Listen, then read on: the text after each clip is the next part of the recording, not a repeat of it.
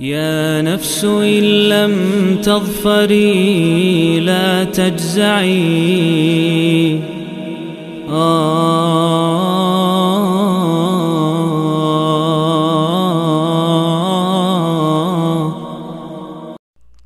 Bismillah, Alhamdulillah, wassalatu wassalamu ala rasulillah, waba'ad Masih bersama program 114 hari menyambut Ramadan Sajian sekitar 7 menit Membahas uh, surat per surat dari Al-Quranul Karim Dan kali ini kita di surat 21, surat Al-Anbiya Surat Makiyah Yang Al-Anbiya artinya para nabi Disebut demikian karena memang disebut uh, di surat ini Sangat banyak nabi-nabi disebut Total ada Nabi secara eksplisit disebut 17 kali. Dan kalau kita bandingkan, memang ada surat Al-An'am yang menyebutkan 18 nabi dengan eksplisit. Hanya saja, surat Al-An'am ada bagian yang lebih unik lagi daripada para nabi tersebut, yaitu penyebutan hukum-hukum terkait hewan ternak. Dan surat disebut dengan yang paling uniknya. Lebih-lebih lagi, di surat Al-An'am Allah Secara umum, nabi-nabi tersebut hanya disebut nama saja secara umum ya. Hanya disebut nama saja. Paparan nama, fulan, fulan, fulan. Tapi di surat Al-Anbiya secara umum selalu disebutkan ceritanya walaupun hanya sedikit.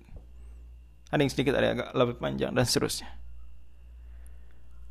Lebih-lebih lagi di uh, surat Al-Anbiya ini lebih uh, nyata lagi bahwa Allah Subhanahu wa taala menyebutkan kesatuan ajaran para nabi dan bahwasanya semuanya rahmat bagi alam semesta. Allah Subhanahu wa taala firmankan di surat ini di ayat yang 107 wa ma arsalnaka illa rahmatan lil alamin tidaklah kami utus engkau wahai Nabi Muhammad begitu juga nabi-nabi yang lain berarti kecuali rahmat bagi alam semesta. Allah juga sebutkan bahwa semuanya umat yang satu. Dari nabi pertama sampai nabi terakhir umat yang satu. Kata Allah di ayat 92 surat ini inna hadhihi ummatukum ummatan wahidah wa ana rabbukum fa'budun. Semua kalian adalah umat yang satu dan aku adalah Rob kalian semua. Maka sembahlah aku, esakan aku semata. Surat ini juga menyebutkan di awal surat ayat ke-7 Allah firmankan wa ma arsalna qablaka illa rijalan nuhi ilaihim fas'alu ahla dzikri in kuntum la ta'lamun. Ayat 8-nya wa ma ja'alnahum jasadan la ya'kuluna ta'ama wa ma kanu khalidin. Para nabi dahulu semuanya laki-laki. Kami wahyukan pada mereka Nabi-nabi dahulu tidak kami jadikan kekal, tidak juga kami jadikan mereka tidak makan, tidak minum. Manusia biasa tapi diberikan wahyu. Basyarun la kal basyar. Allah juga sebutkan bahwa ajaran mereka semua tauhid. Ajaran utama mereka tauhid, akidah, membenari, membenarkan, membenahi akidah umat.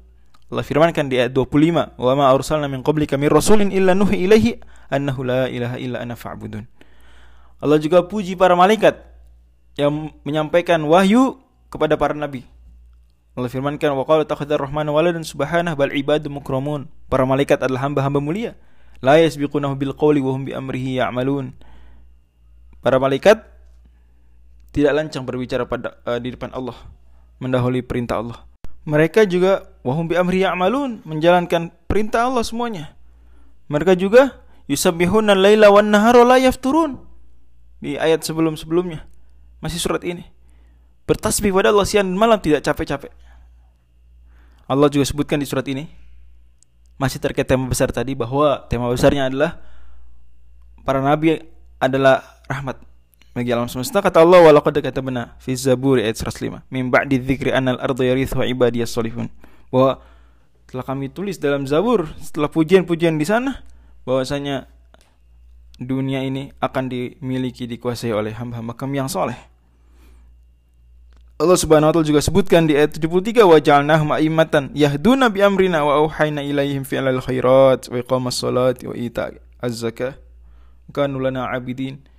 Kami jadikan para nabi tersebut para imam, para teladan yang menunjuki manusia sesuai dengan ajaran kami. Yahduna bi amrina. Kami ajarkan pada mereka berbuat baik, mendirikan salat, menunaikan zakat dan mereka semua adalah hamba-hamba kami yang taat beribadah. Allah juga Subhanahu wa taala sebutkan bahwasanya innahum kanu yusari'una fil khairat wa yad'una raghaban wa rahaban wa kanu lana khashi'in. Mereka para nabi semuanya ya bersegera dalam kebaikan. Mereka meminta kepada kami doa dengan penuh harap, penuh cemas dan mereka khusyuk dalam ibadah mereka. Dan surat ini, surat Al-Anbiya diturunkan setelah surat Ibrahim dan diturunkan sebelum surat Al-Mu'minun. Cocok juga kita kalau lihat munasabahnya. Ini surat, eh, Nabi Ibrahim adalah ayahnya para nabi, Abul Bash, Abul Anbiya. Kemudian pengikut para nabi mereka lah Al-Mu'minun. Cocok. Surat yang terdiri dari 112 ayat ini juga kalau kita bandingkan itu tadi urutan turun ya. Sekarang bandingkan dengan urutan di mushaf. Surat Al-Anbiya posisinya setelah surat Toha dan setelah surat Maryam ini. Surat Maryam 19, Toha 20, Al-Anbiya 21. Dan tiga-tiga surat ini sebenarnya ada keterkaitan. Ya memang pasti semua surat dalam Al-Quran yang bersebelahan terkait. Tapi cukup unik keterkaitan tiga surat ini. Kenapa? Karena masing-masing saling menyebutkan kisah yang di satu tempat rinci, di tempat lain ringkas. Di tempat ini ringkas, di tempat lain rinci. Kisah Nabi Ibrahim dengan ayahnya di surat Maryam rinci. Di surat Al-Anbiya ringkas. Kisah Nabi Musa di surat Maryam ringkas. Di surat Toha rinci. Kisah para nabi yang disebutkan saling melengkapi di surat-surat yang tiga ini. Masya Allah. Lebih-lebih lagi kalau kita lihat lagi hubungan lain surat Maryam Allah Subhanahu wa taala menutup ayatnya dengan menyebutkan hukuman bagi umat yang menyimpang. Ya.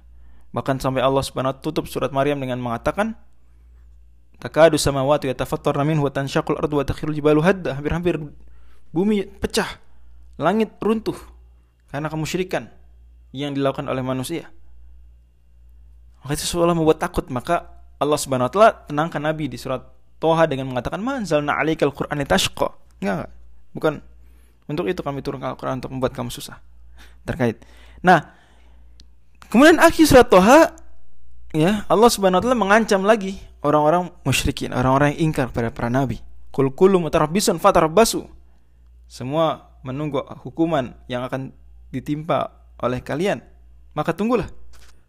Kemudian Allah taala mengawali surat Al-Anbiya dengan mengatakan iqtaraba nasi hisabuhum fi ghaflatin muridun. Telah dekat hari penghitungan mereka, tentu hari pembalasan juga berarti.